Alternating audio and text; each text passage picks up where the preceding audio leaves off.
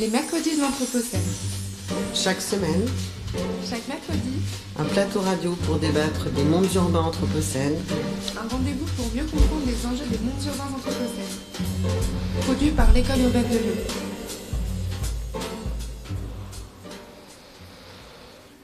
Bonsoir, on ce mercredi 1er juillet 2020 en direct des Halles du Faubourg.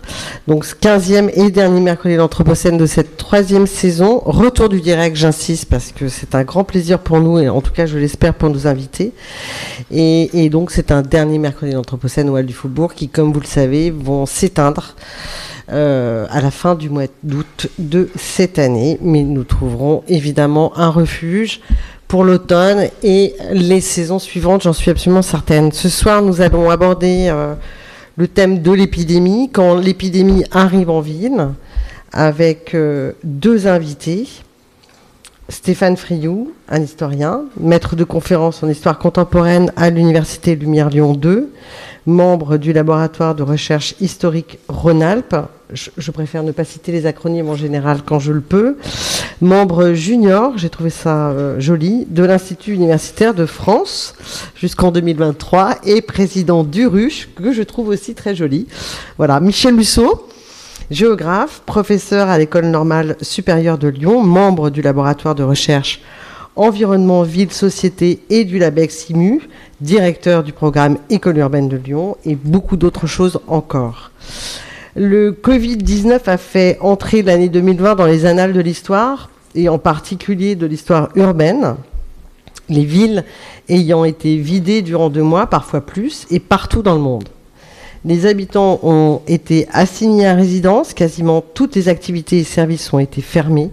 La circulation des humains s'est amoindrie, comme peau de chagrin, contrairement à celle des autres vivants que certains ont cru voir réapparaître, alors qu'en fait ils étaient déjà là. Ce temps a laissé de la place à la réflexion et aux conditions de reprise de la vie urbaine à l'heure d'une conscience de la vulnérabilité de nos systèmes. Cette épidémie n'étant pas la première à entrer dans la ville, quelles transformations pourront-elles susciter? Quelles mutations pourraient être avancées en ce début de XXIe siècle? Je vais commencer par vous, euh, Stéphane Friou. Les pandémies, donc des épidémies d'échelle euh, internationale, surviennent lors de déséquilibres majeurs liés à des modifications sociales et environnementales au cours de l'histoire. Révolution agricole, guerre et commerce, voyage et grandes découvertes, révolution industrielle, et j'en passe et des meilleurs, sans oublier la colonisation ou la mondialisation. Est-ce que vous pourriez nous parler un, un court moment de cette question-là, de cette récurrence liée à ces déséquilibres majeurs qui pourtant sont souvent pensés comme des avancées humaines Oui, en fait, euh, les déséquilibres sont difficiles à documenter pour les périodes les, plus anciennes de l'histoire.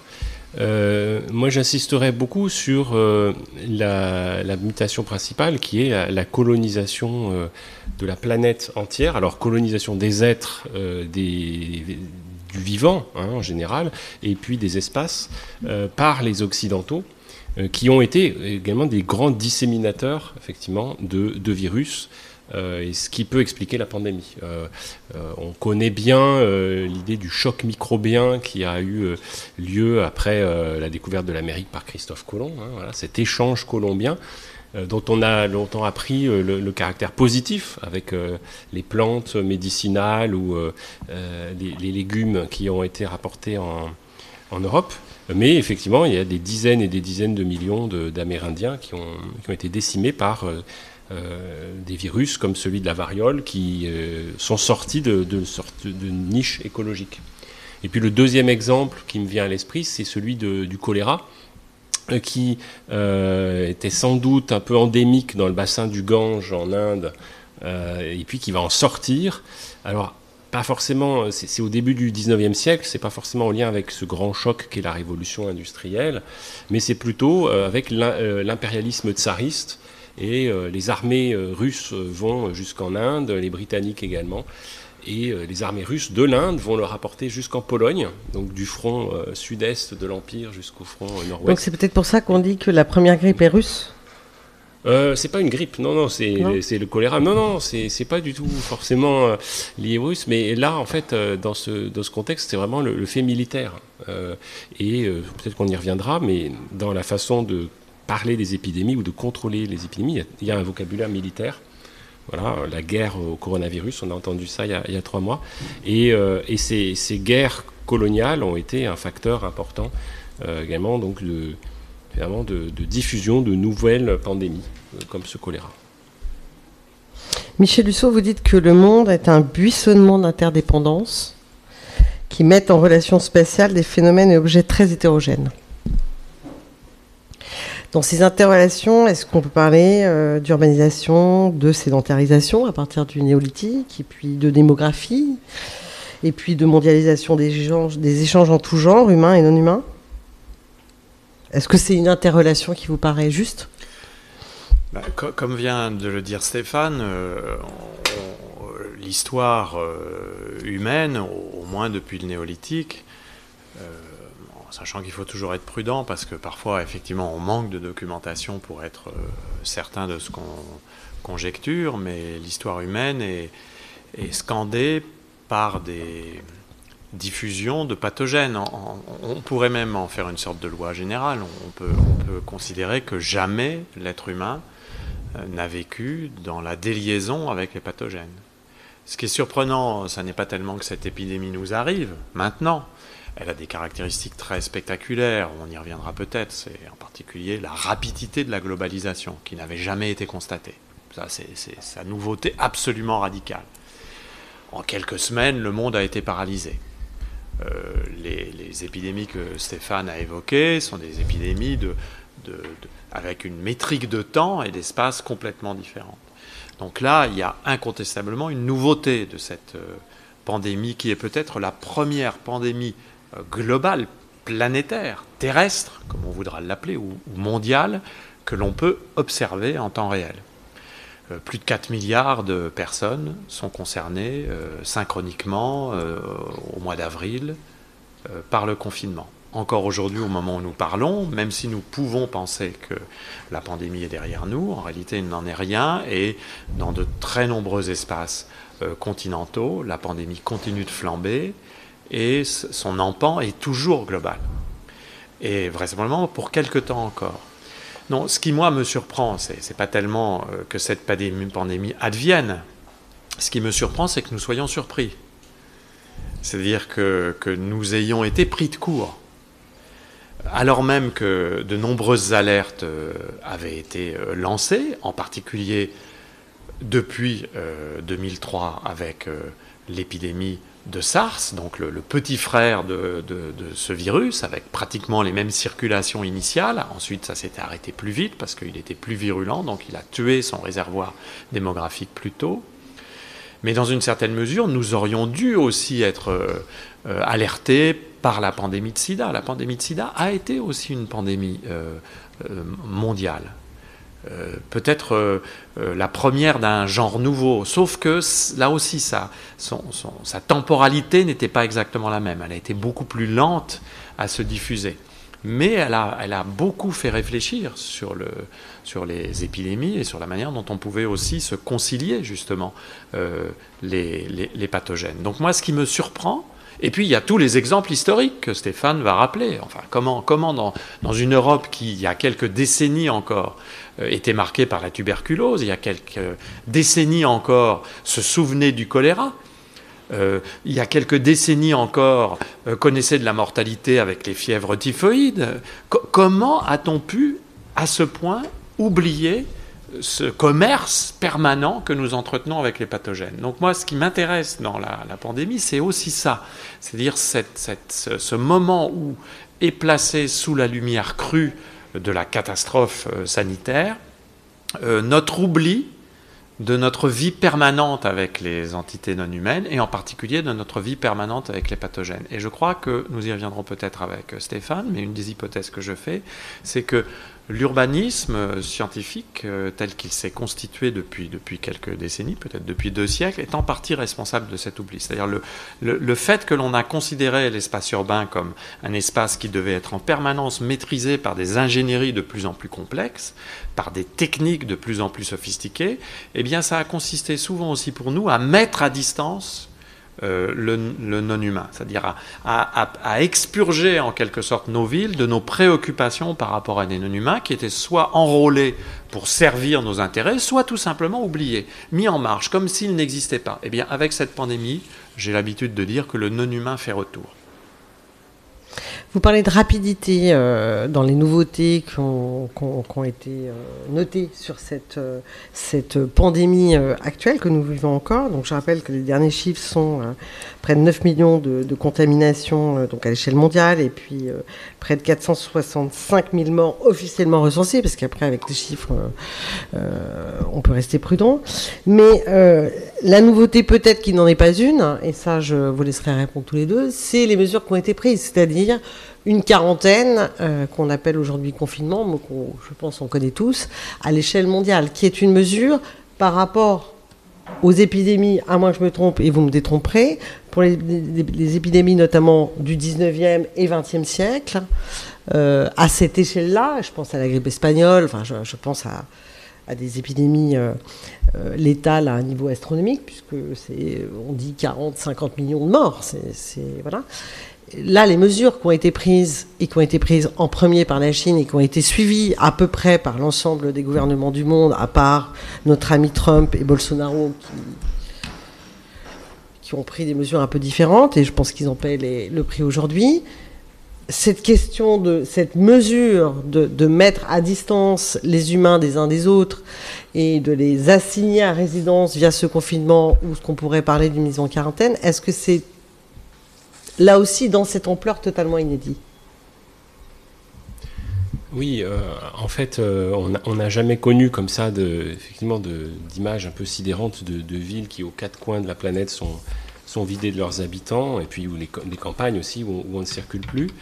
Euh, mais, simplement, on a déjà connu une, forte remise en cause de la quarantaine qui a été inventée au Moyen Âge pour isoler des porteurs de, virus particuliers euh, qui allaient euh, disséminer potentiellement le, virus dans leur territoire. Hein. Donc ces quarantaines, c'est les fameux lazarets qui sont sur des îles euh, au large des ports, les principales portes d'entrée. Donc Venise a inventé évidemment grand port du Moyen Âge a inventé ce système, on l'a repris en Occident, et on, ne sait pas à l'époque comment se transmet la peste. Hein. D'ailleurs, on parlait de la proximité entre les humains et les non-humains, évidemment.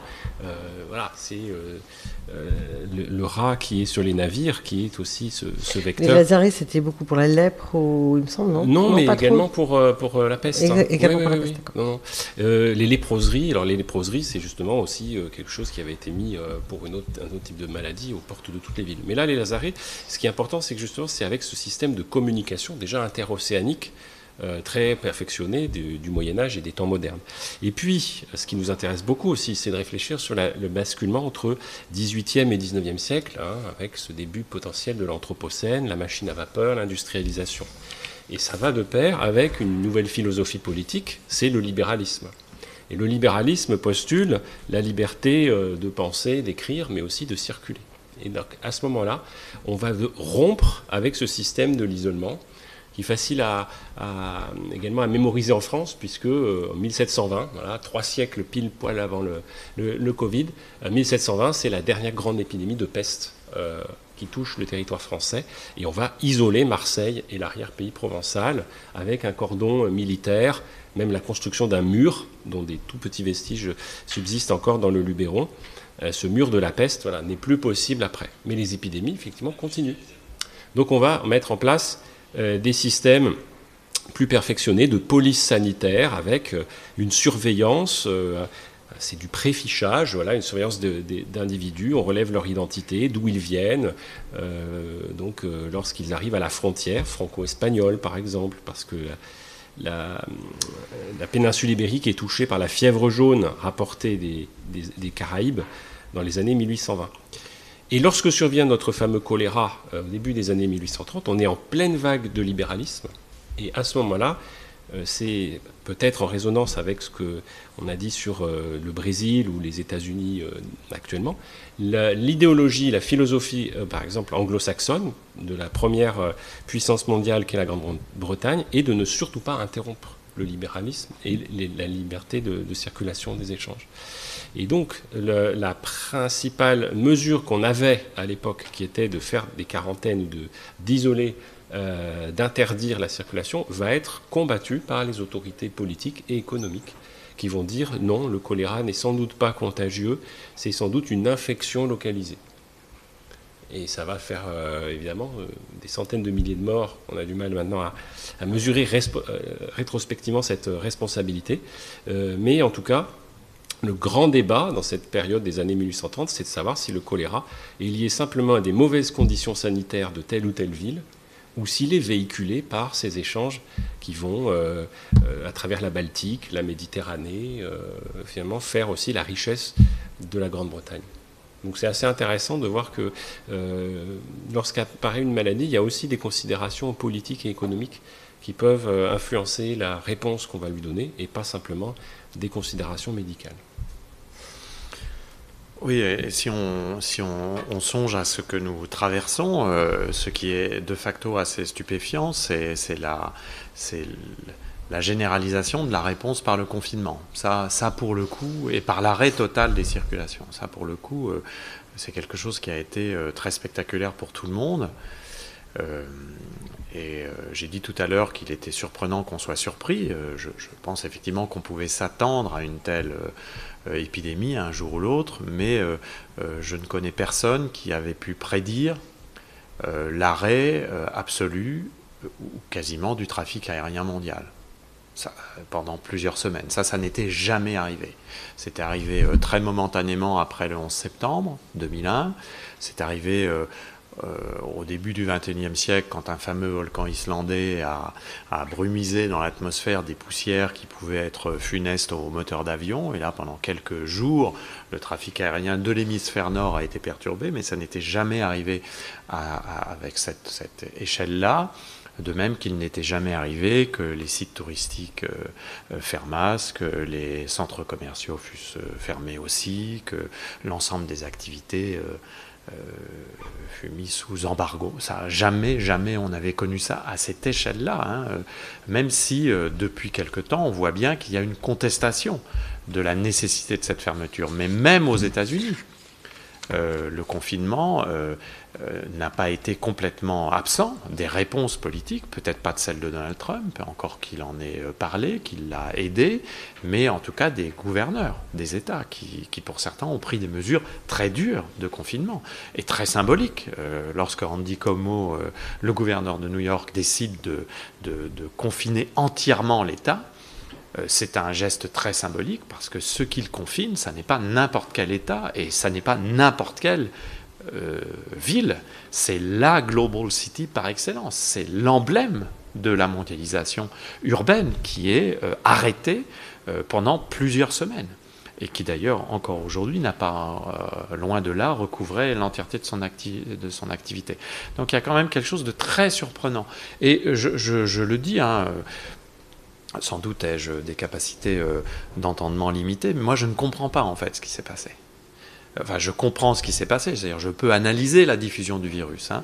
On peut bien voir que le virus a, a dû son succès au fait qu'il est parfaitement adapté aux, caractéristiques du monde comme système. C'est-à-dire le virus a, joui des interconnexions, de la rapidité des circulations, de l'ampleur des circulations, et depuis longtemps, parce qu'on sait aujourd'hui en fait que le virus circulait de façon discrète depuis plusieurs mois on commence à voir apparaître des cas de ce qu'on appelle des cicatrices épidémiques, c'est-à-dire des, lieux où on a beaucoup de porteurs asymptomatiques, encore aujourd'hui malades, euh, en très grand nombre, beaucoup plus nombreux que ce qu'on pourrait croire. À mesure qu'on teste des gens, on s'aperçoit de ça. Et les épidémiologistes en font euh, euh, un cas intéressant pour dire, mais sans doute y a-t-il eu une épidémie depuis assez longtemps et il en reste des traces. Donc on sait que ce virus a circulé et il est aujourd'hui à peu près certain qu'il a circulé grâce au réseau mobilitaire du tourisme, qui aujourd'hui sont les réseaux les plus étendus, les plus systématiques.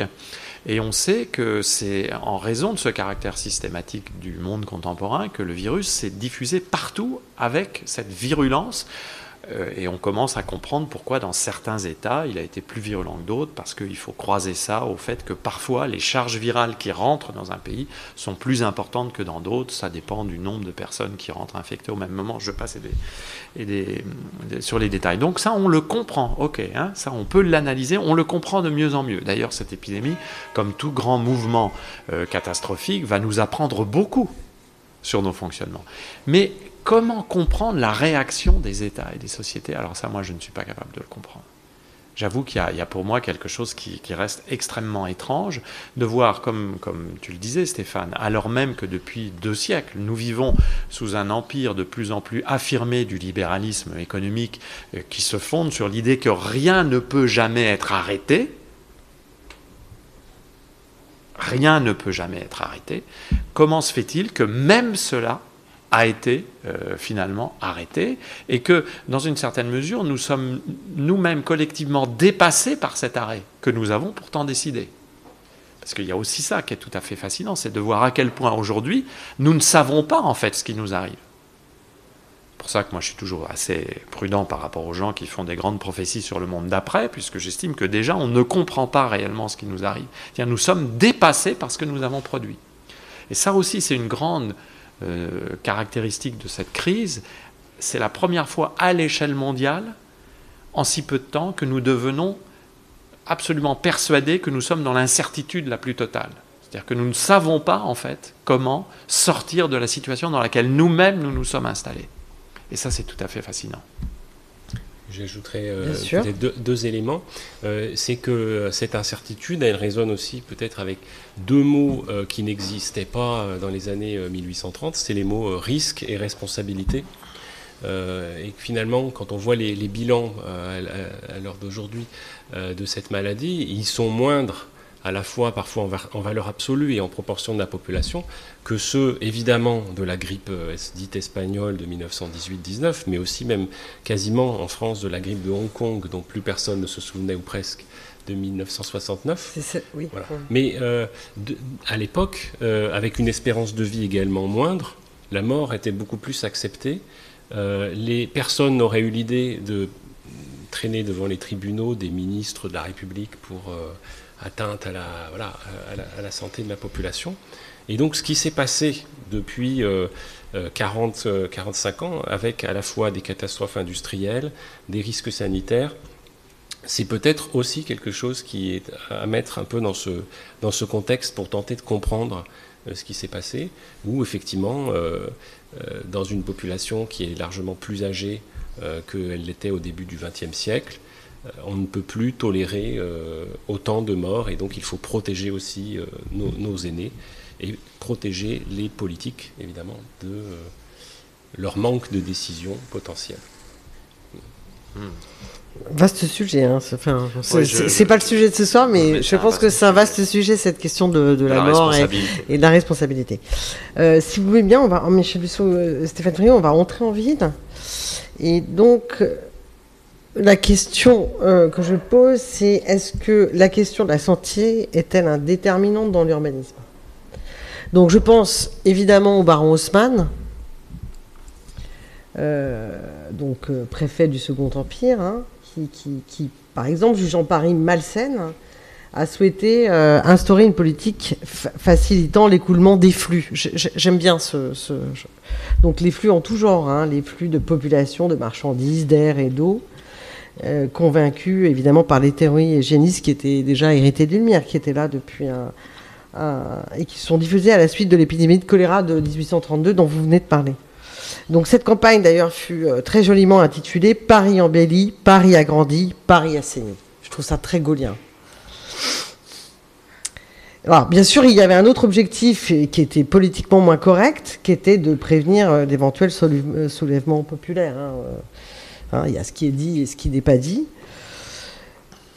Et donc tous ces travaux euh, euh, absolument colossaux, euh, faits par, dirigés par Haussmann, donc dans les années 1860-1870 à, Paris, ont fait qu'effectivement les épidémies de typhoïde, de scarlatine, de choléra qui étaient à l'œuvre ont été freinées. Par contre, comme vous le savez, cette période de travaux a aussi favorisé le paludisme en raison des terrassements un peu longs, hein, des flaques d'eau, des moustiques qui étaient déjà là.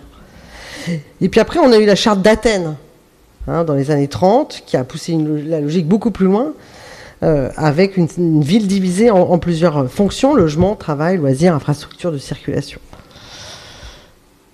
Donc aujourd'hui, avec la ville, la ville euh, de ce printemps 2020, hein, euh, fait de de résidus euh, haussmanniens dans certains cas, de résidus de la charte Athènes dans d'autres cas, de résidus d'une politique urbaine des années 90-2000 que je ne saurais qualifier.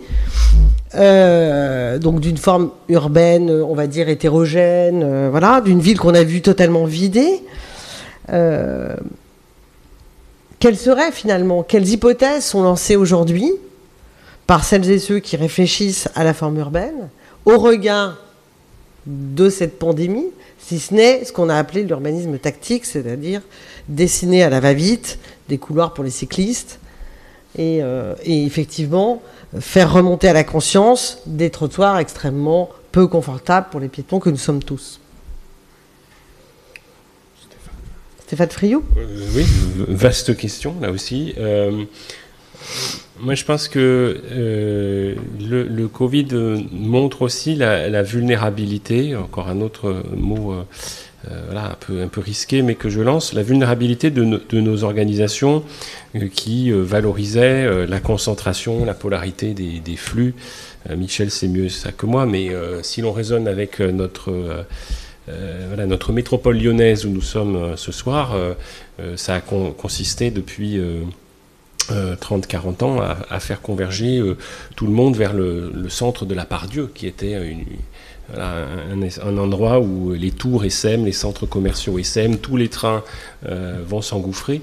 Et on, voit bien que cette polarité, qui est à la fois une valorisation économique, mais aussi évidemment foncière, elle, est elle est fragilisée maintenant. Et on va peut-être chercher justement à, retrouver euh, une ville un peu plus équilibrée spatialement pour euh, créer des conditions de moindre densité, puisque euh, même au XIXe siècle, c'était aussi la densité qui favorisait la promiscuité et donc la, circulation du virus entre les corps.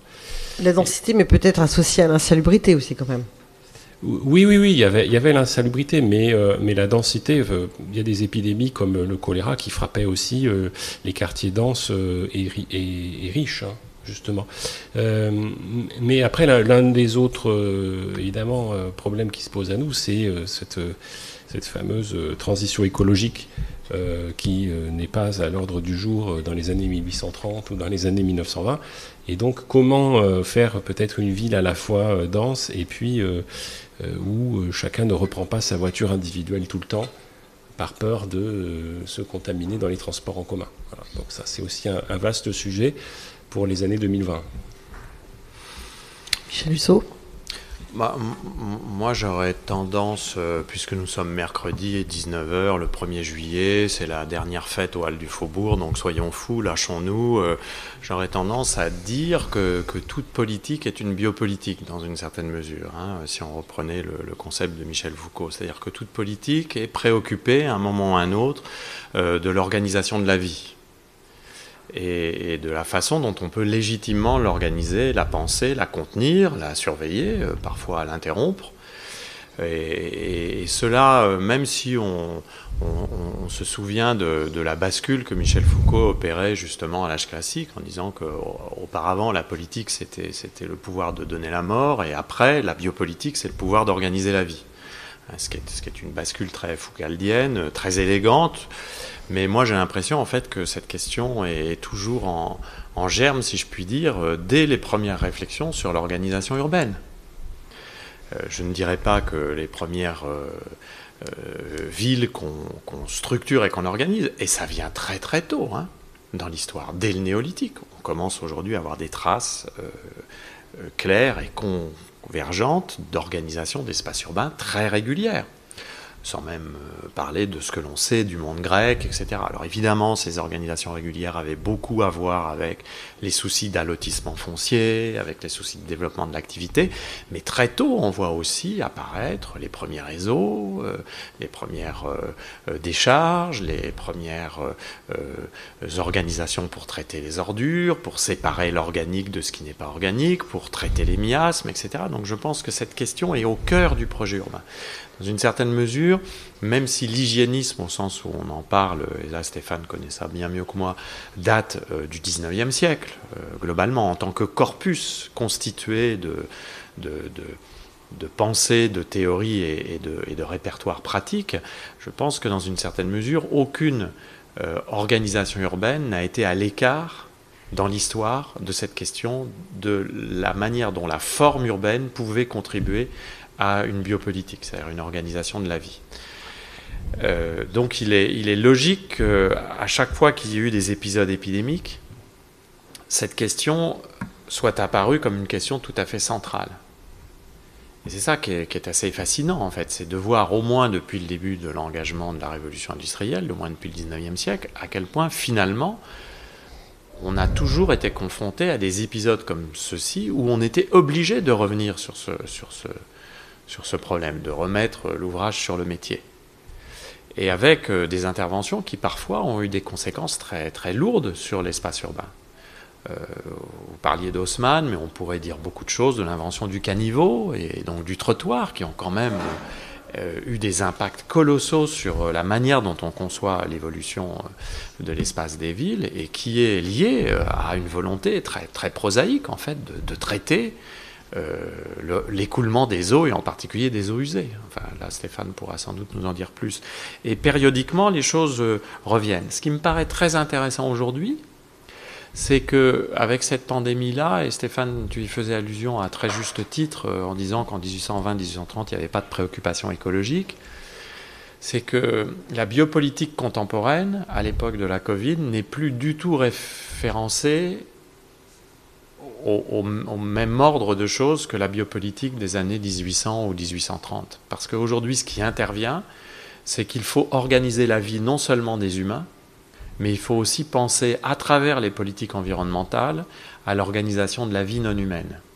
Et ça, c'est une des grandes différences de la prise de conscience écologique, parce qu'aujourd'hui, il faut nous dire qu'est-ce qu'une pandémie comme celle-ci nous dit des relations entre humains et non humains, et qu'est-ce qu'une pandémie comme celle-ci nous dirait d'une autre manière d'organiser l'espace de la cohabitation urbaine, qui soit à la fois bénéfique à la vie humaine, mais aussi à la vie des non-humains avec lesquels nous composons une écologie particulière, qui est cette écologie urbaine que nous avons inventée. Et ça, ça change absolument tout, parce que c'est déjà pas facile d'organiser la vie des, humains. Mais si maintenant il faut organiser la vie des non-humains et en considérant que ces non-humains ne sont pas simplement des ressources qu'on peut exploiter comme on a envie de l'exploiter, sans aucun, sans aucun intérêt pour eux-mêmes et avec une totale désinvolture quant à la conséquence de cette exploitation des ressources sur euh, ces non-humains, si on commence à prendre au sérieux le fait que les non-humains sont avec nous dans des relations d'interdépendance et qu'il faut donc les protéger, en prendre soin, alors là, objectivement, et je ne dis pas ça pour démoraliser ceux qui ont voté comme ils ont voté à Lyon et dans la métropole pour faire venir des équipes euh, massivement écologiques aux commandes euh, des gouvernements locaux, mais objectivement, aujourd'hui, on ne sait pas faire. On n'a absolument pas pris la mesure de ce que ça signifiait. Et peut-être que la pandémie, de ce point de vue-là, est intéressante pour qu'enfin on aborde cette question-là, non pas en réinventant un hygiénisme euh, pour le XXIe siècle, mais en inventant une nouvelle écologie urbaine, ce qui n'est pas tout à fait la même chose. J'ajouterais juste à propos de la, de la biopolitique, et finalement de l'épidémie, qu'on peut voir euh, le, pouvoir d'agir finalement de ce virus, hein, cet opérateur spatial pour paraphraser Michel, mais euh, c'est un pouvoir qui est quand même assez fascinant euh, par rapport à, d'autres phénomènes qui font beaucoup plus de morts finalement, comme les pollutions industrielles. Hmm. Et justement, l'histoire s'est beaucoup intéressée depuis une vingtaine d'années à la façon dont on a commencé à à gérer ou réguler, euh, à lutter contre ces pollutions industrielles. Et il est quand même assez fascinant de voir que cette biopolitique ou ce biopouvoir a quand même laissé faire un système de production qui, d'après les estimations de certains épidémiologistes, rien que pour la circulation automobile et la pollution de l'air, est responsable de plus de 40 000 morts par an en France ou de morts prématurées et de plusieurs millions à l'échelle mondiale. Euh, et c'est des morts qui ne sont pas euh, aussi rapides que dans le cas d'une épidémie. Mais dans le cas d'une biopolitique et d'un pouvoir qui devrait euh, se préoccuper de la santé de ces sujets, ça devrait être quand même l'un des objets d'action. Oui, alors c'était en fait ta question suivante. J'allais justement parler de transition épidémiologique parce qu'effectivement, on a pour habitude de parler des maladies infectieuses, hein, mais, mais on pourrait parler des maladies que je qualifierais de typiquement urbaines. Donc, ces nouvelles maladies qui sont dues à la sédentarité, la précarité, euh, l'isolement, enfin différentes évidemment pollutions, hein, euh, perturbateurs euh, endocriniens, air, eau, alimentation, etc. Donc c'est des cancers, les maladies cardiovasculaires, etc., etc. Donc justement dans cette, ces dérèglements en fait n'inaugure-t-il pas en rupture avec cet aménagement hygiéniste dont on vient de parler, qui, est celui du Haussmann et, d'autres, euh, d'aménagement, euh, j'allais dire, euh, social-écologique, c'est-à-dire transdisciplinaire, c'est-à-dire aborder systématiquement cette question par plusieurs entrées. Je vais, être très trivial, par exemple, verdir oui, mais avec des boulots Peut-être pas, parce que c'est allergène. Euh, c'est-à-dire à chaque fois entrer par plein de sujets. Et que donc euh, l'action sur la ville, l'action sur les décisions, euh, sur le contrôle des flux en, tout genre, ou la forme urbaine, n'est-il pas une entrée finalement absolument nécessairement transdisciplinaire aujourd'hui? Peut-être que pour répondre à votre question, chère Valérie, je, vais me permettre de poser une question à Stéphane. Euh, mais qui, va vraiment nous permettre de progresser dans la réponse à cette question. Euh, est-ce que tu serais d'accord, Stéphane, pour dire qu'une des grandes caractéristiques de l'hygiénisme, donc ce, courant qui naît euh, en Europe, hein, essentiellement au début du 19e siècle, avec des, formes diverses selon les pays, mais qui est quand même un mouvement qu'on peut constater un peu partout et qui va ensuite se diffuser aux États-Unis, et, également via la colonisation dans les, espaces euh, non européens, extra-européens.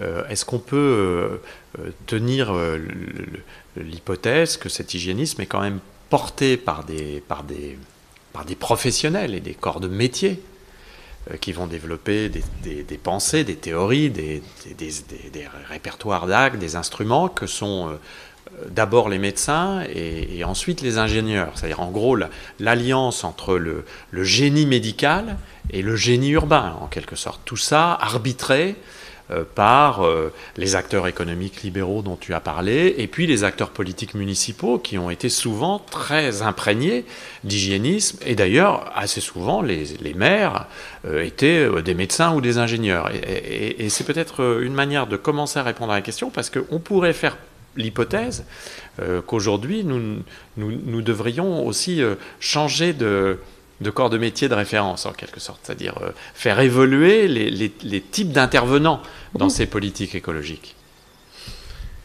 Oui, vaste question qui, qui, m'a occupé pendant plusieurs années. Alors, en cinq minutes, on va, essayer de, de synthétiser.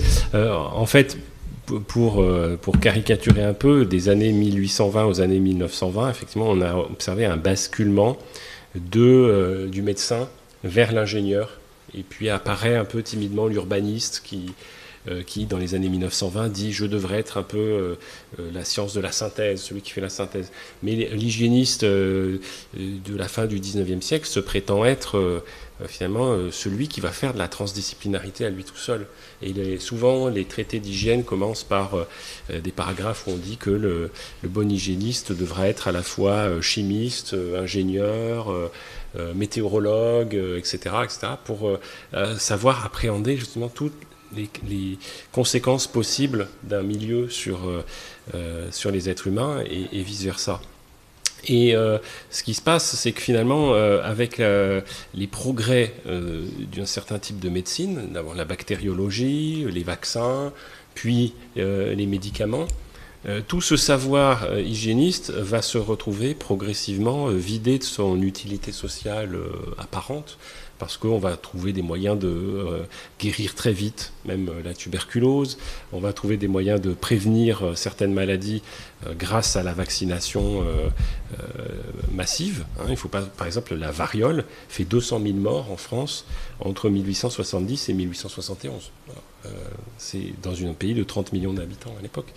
Donc, toutes ces réponses participent à une culture du progrès qui a été aussi évidemment euh, largement euh, attaqué par les catastrophes écologistes et puis écologiques et, et les, idées écologistes justement depuis 40 ou 50 ans. On ne peut plus penser comme, comme nos ancêtres. voilà. Et, je finirai peut-être ce, bref aperçu par là, effectivement, comme Michel m'invitait, le, rôle des maires et des pouvoirs locaux. C'est-à-dire que dans cet âge libéral, encore une fois, ce n'est souvent pas l'État lui-même qui va, euh, qui va agir. Pourtant, malgré sa mission régalienne, malgré la tradition du prince qui doit euh, essayer de, contrôler la richesse de ses sujets, etc. Et c'est du terrain local que vont naître les initiatives. Des bureaux municipaux d'hygiène qui vont dépister, tracer, isoler, cartographier euh, sur des, des cartes avec des punaises de, différentes couleurs, les cas de choléra, les cas de rougeole, les cas de scarlatine, de diphtérie, de toutes ces maladies euh, qui frappent euh, les populations dans les années 1880-90, ou même créer des casiers sanitaires, comme à Paris en 1894. On va créer des milliers de fiches pour savoir à chaque adresse qu'est-ce qu'il y a comme maladie dans les immeubles, et si les immeubles à terme ne doivent pas être démolis parce que trop insalubres ou habités par des populations qui ne savent pas respecter leurs principes d'hygiène.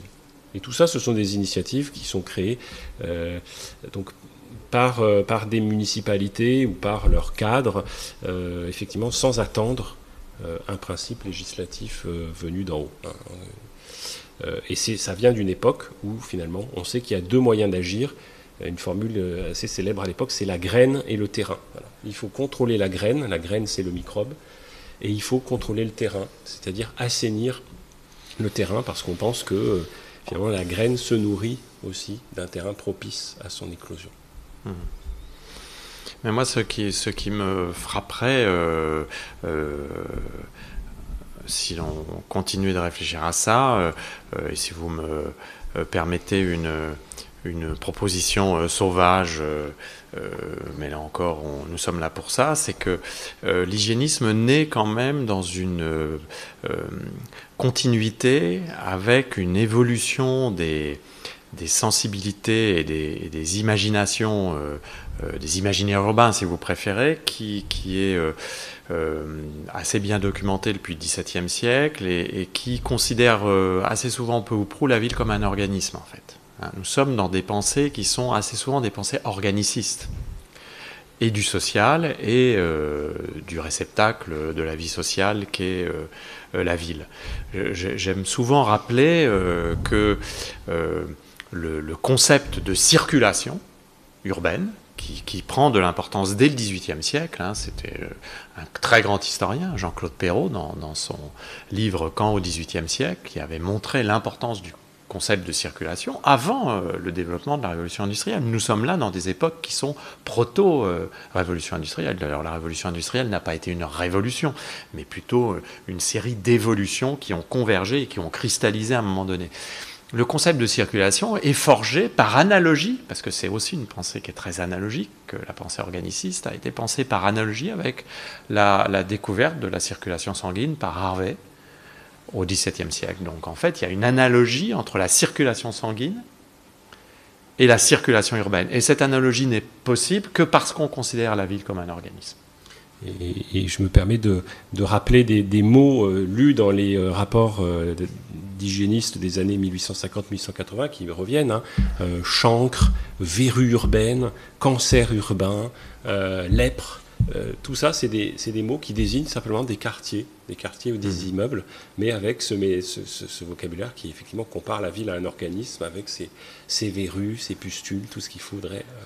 Alors cet, organicisme, Stéphane, je ne sais pas ce que tu en penses, parce que toi tu as examiné aussi euh, beaucoup euh, euh, les archives des années 50, 1950-1980, en particulier des archives de presse, des archives de médias. Moi je pense que cet organicisme, il n'a jamais totalement disparu. Il est, il est, toujours très présent, en particulier dans ce que Michel Foucault encore appellerait les doxas, les opinions, les opinions toutes faites, vous savez, ou, ou assez souvent d'ailleurs, en France notamment, mais pas que, la ville est considérée comme une maladie. On pense que la ville est pathogène, parce que cette question du, caractère pathogène de la ville, c'est une question qui est vieille comme la ville elle-même.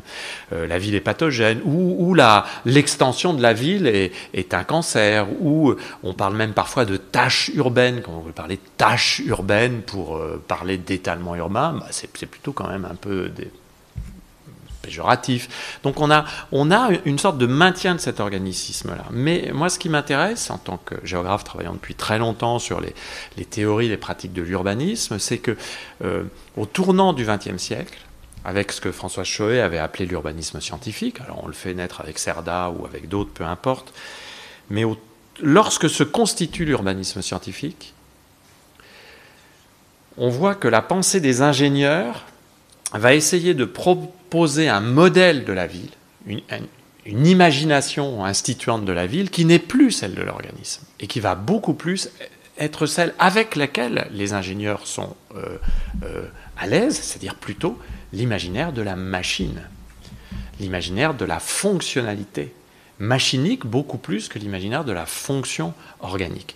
Et une bonne partie du génie urbain contemporain consiste à optimiser euh, la ville, à en faire une machine optimale. On retrouve cette question de l'optimisation qui nous intéresse beaucoup à l'école urbaine. À affiner euh, les fonctions, à les faire de plus en plus efficaces. Et ça n'est sans doute pas un hasard si ce corps d'ingénieur a été si friand dans les 30 dernières années du développement de toutes les technologies numériques, de toutes les technologies qui permettent d'assister les fonctionnements urbains. Certains ont même été jusqu'à considérer que la ville, en fait, était une machine cybernétique, que l'intelligence artificielle euh, allait pouvoir euh, subvenir aux besoins de fonctionnalité. Ça n'est pas pour rien si euh, l'idéologie de la smart city, de la cité intelligente, a été si portés par des acteurs qui sont les acteurs de l'ingénierie technologique, mais aussi des acteurs de l'économie qui voyaient leur intérêt. C'est-à-dire la ville comme une machine optimale et optimisée. Et ce que je trouve intéressant avec la pandémie de Covid, c'est que l'organicisme fait retour dans une certaine mesure. C'est-à-dire que le mérite de cette pandémie, c'est que ça réorganise en quelque sorte la, réflexion urbaine. Et euh, c'est intéressant parce qu'il ne peut pas y avoir de pensée écologique il ne peut pas y avoir d'écologie de l'habitation qui ne soit pas à un moment ou à un autre traversée et travaillée par la question du, du, vivant et donc de l'organisme vivant. Et c'est peut-être aussi une opportunité à saisir que de comprendre qu'il va nous falloir organiser nos espaces de vie, peut-être en renonçant au mirage de l'optimisation fonctionnelle portée par l'ingénierie de ces 60 ou ces 80 dernières années, et peut-être en retrouvant une capacité de faire de la ville, non pas un être vivant, parce que la ville, c'est aussi beaucoup de matière inerte, mais en tout cas quelque chose à l'intérieur duquel le vivant, les vivants, peuvent y trouver place et peuvent aussi y imposer leur rythme et leur fonctionnement. Parce que le génie urbain contemporain, c'est aussi lui qui est responsable de cette accélération permanente des vies, décrite par Helmut Rosa, le philosophe allemand, dans son livre Accélération. C'est aussi ça qui nous fait toujours aller plus vite, aller plus loin, vouloir être plus performant, plus, plus, plus compétitif, plus, plus fonctionnel. Eh bien, avec la Covid, qu'est-ce qu'on découvre? Eh bien, c'est parfois les rythmes du vivant imposent autre chose que ça. Et ça, je trouve que c'est un moment vraiment très intéressant dans notre histoire. Je ne sais pas si tu serais d'accord, Stéphane, avec cette, vision un peu pirate des, des, deux types de génie euh, qu'on a pu constater. Oui, ça, ça, mérite euh, de, de, nourrir la, réflexion et je pense de, réinterroger euh, des sources qui ont effectivement sans doute été passées sous silence ou oubliées parce que on a euh, les vainqueurs, effectivement, sont plutôt les, ingénieurs euh, fonctionnalistes tels que tu les as décrits. Et, on voit bien que dans les années 1950-60, euh, on, trouve toujours des discours sur les espaces verts comme poumon de la ville, finalement, comme un siècle avant, au temps de l'osmanisation, avec simplement des difficultés dans l'état de l'épidémiologie d'époque pour démontrer que l'air était moins pollué euh, là où il y avait des espaces verts et que donc euh, il, fallait, maintenir les espaces verts. Et puis avec un, vocabulaire qui était celui de l'hypertrophie de, la congestion. Mm. Donc on retrouve cette idée de la circulation. Paris en 1960, c'est une ville euh, malade de sa congestion et de son hypertrophie. Et donc il va surgir les villes nouvelles et la décentralisation industrielle euh, parce que euh, les premières euh, mesures de pollution de l'air à la fin des années 1950 inquiètent énormément et, donc, on ne veut pas voir non plus cette ville asphyxiée, suffoquée hmm. de sa congestion et de son, de son trop-plein. Mais pour purger la ville de ces maux, parce qu'elle est un organisme, il faut des génies qui soient capables de concevoir la ville comme une machine. Et ce n'est pas moi qui l'invente, euh, et ce n'est pas moi qui ai prêté euh, l'expression machine à habiter euh, à Le Corbusier, qui, de ce point de vue-là, est l'emblème de cette pensée hyper rationnelle, de, refroidissement, en quelque sorte, des humeurs urbaines. Toute l'architecture fonctionnaliste moderne est hantée par cette question du machinisme cette question de la rationalité la plus épurée qui soit. Parce que si la ville reste un organisme, disent les ingénieurs euh, fonctionnalistes, alors la ville est perdue parce qu'elle sera condamnée à tout ce qui menace les organismes. La seule façon de stabiliser la ville comme établissement humain, c'est d'en faire un espace de pure fonctionnalité.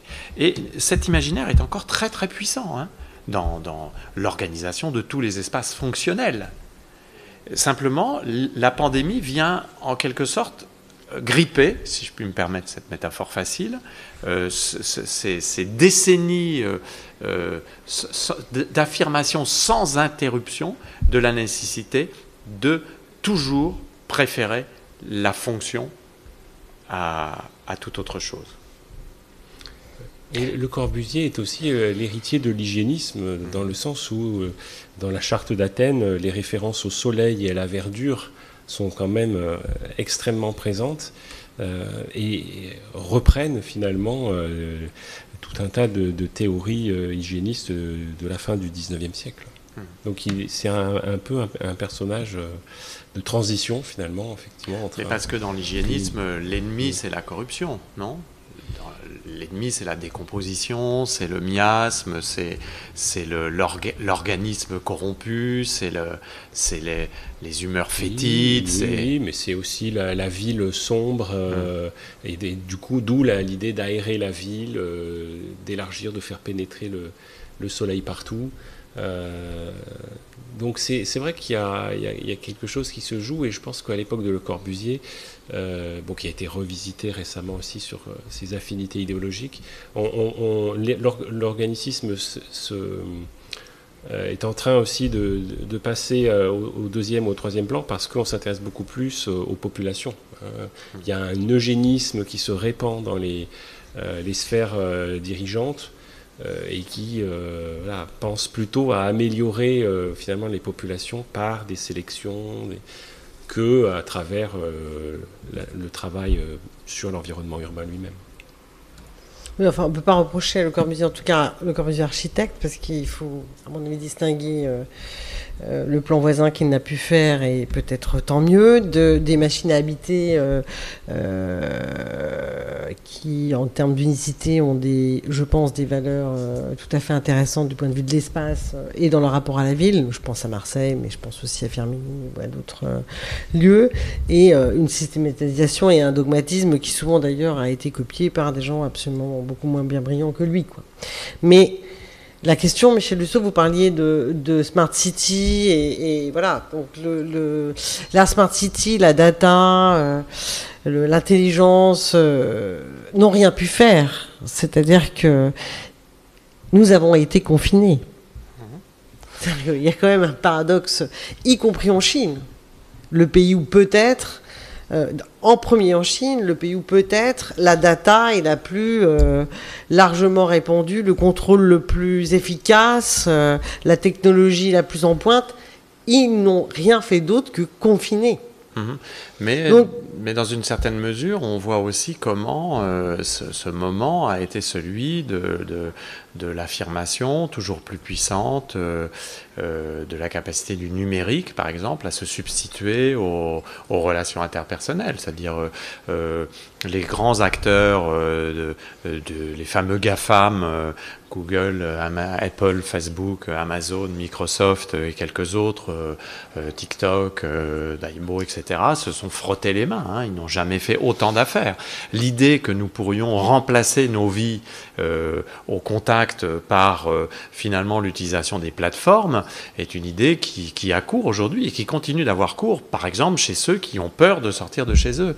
Euh, quand on regarde aussi la manière dont les gouvernements se sont appuyés sur des modélisations épidémiologiques pour, pour, pour, pour définir leur politique, on s'aperçoit que ces modélisations reposaient aussi beaucoup sur de la big data, sur du, de la possibilité de, tracking, etc. C'est-à-dire, je, je, pense quand même que, euh, bien sûr, le numérique n'a pas pu empêcher le confinement, mais dans une certaine mesure, euh, la, la croyance dans une ville smart, c'est-à-dire en fait dans une ville qui serait totalement magnifiée par la technologie numérique, où tout pourrait être réglé par la technologie numérique cette croyance n'a jamais été aussi forte. D'ailleurs, on va en avoir un moment intéressant de, preuve en France, par exemple, avec les nouveaux gouvernements municipaux qui, arrivent. Beaucoup de ces gouvernements municipaux n'ont pas fait mystère de leur euh, scepticisme par rapport à la 5G. Mmh. La 5G, c'est l'équipement numérique nécessaire pour passer à une phase supérieure de gestion de nos vies par la data et par l'intelligence artificielle. Par exemple, s'il n'y a pas de 5G, on sait qu'on ne pourra pas faire d'automobile euh, connectés et de véhicules autonomes. Donc en fait, la justification de la 5G, c'est d'aller jusqu'au bout de l'empire euh, du numérique et de la data sur la moindre vie urbaine. Donc ça va être intéressant si finalement à cette, économie de la data, nous allons être assez forts pour euh, euh, contre-proposer euh, en quelque sorte une écologie de l'habitation qui tienne justement compte de ce que l'on disait tout à l'heure, c'est-à-dire des relations entre humains et non humains. Donc je pense qu'on n'en est pas tout à fait sorti de ce moment de la Smart City et peut-être même que l'importance de, l'entrave économique que nous aurons connue ces dernières années va faire que certains considéreront que il, ce sont ces domaines-là seulement où l'on peut trouver des relais de croissance.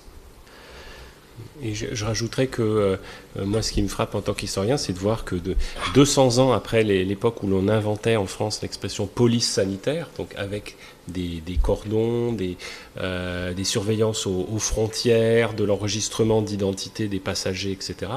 Euh, ce sont les QR codes chinois qui sont capables finalement de pratiquement de dire si vous, avez le droit d'entrer dans un magasin ou de ne pas entrer dans un magasin. Et donc, encore une fois, c'est la technologie numérique qui se substitue à la présence humaine physique qui était là pour dire qui avait le droit de passer ou de ne pas passer, de sortir de la, de la gare pour aller en ville ou qui devait repartir euh, mise dans un fourgon de quarantaine euh, parce que euh, elle venait d'un endroit à risque. Et est-ce que vous pensez, c'est ma dernière question à tous les deux, que, que, que finalement, que finalement, que hum, je ne sais plus ce que je voulais dire, que le cette expérience de la data, euh, dont Michel Dussault disait qu'elle pouvait être contestée et contestable d'ailleurs, euh, euh, très probablement, est-ce que finalement elle pourrait se substituer à une réflexion en profondeur, difficile, complexe, à mener sur ce, qui pourrait être fait dans l'agir sur nos villes c'est-à-dire pas simplement une question de, gestion des flux humains, euh, d'alternatives à, toutes les, mobilités euh, effectivement individuelles dont vous parliez tout à l'heure, etc. C'est cette nécessaire, euh, non pas révolution, mais, mais, mais sanitaire, pourrait être à certains moments, à certains endroits, économisée au regard de technologies finalement qui résoudraient la totalité de notre problème, c'est une exception euh, de, de, de, nous livrer totalement à la data finalement. Hmm. moi j'ai l'impression qu'un des grands mérites de cette pandémie, c'est que ça, peut nous, nous, amener à, à, en finir avec cette idée que nous devrions toujours attendre des technologies qu'elles règlent des problèmes qui sont avant tout des problèmes politiques.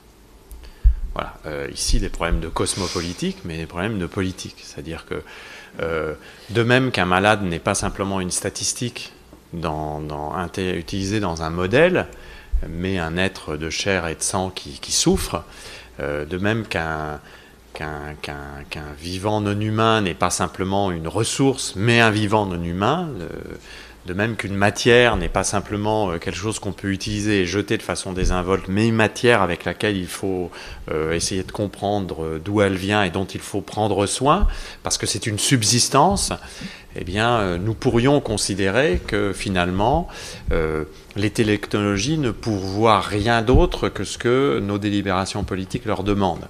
Et cette sorte de dépendance à la technologie que nous avons euh, créée nous-mêmes depuis des décennies, et là, les systèmes urbains sont des systèmes qui, qui ont accentué en quelque sorte ces dépendances aux technologies. Nous nous sommes aperçus à quel point nous étions dépendants à quel point nous étions vulnérables, Stéphane le disait tout à l'heure, mais pas simplement à l'échelle globale, à l'échelle des individus, à quel point nous étions fragiles, menacés, très vite, en très peu de temps, ben, ça devrait nous inciter à nous réapproprier nos vies et, et à nous réengager dans une réflexion sur ce que la cohabitation anthropocène devrait être.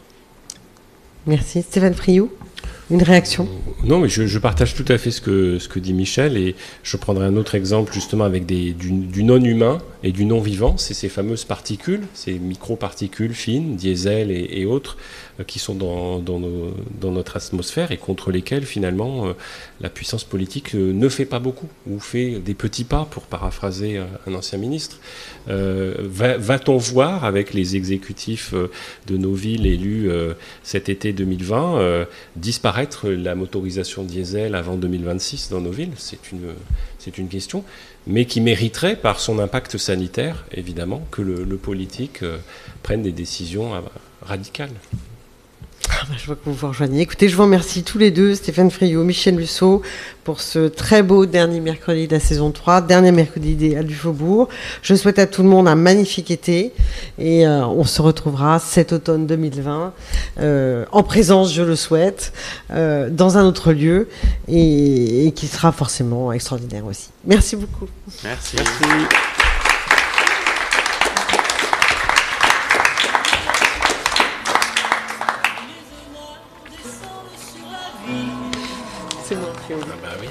L'épidémie arrive. Bah oui. Donc on a un petit intermède que j'ai souhaité. Et ensuite, euh, et ensuite on, vous aurez un moment pour euh, quelques questions avec nos invités.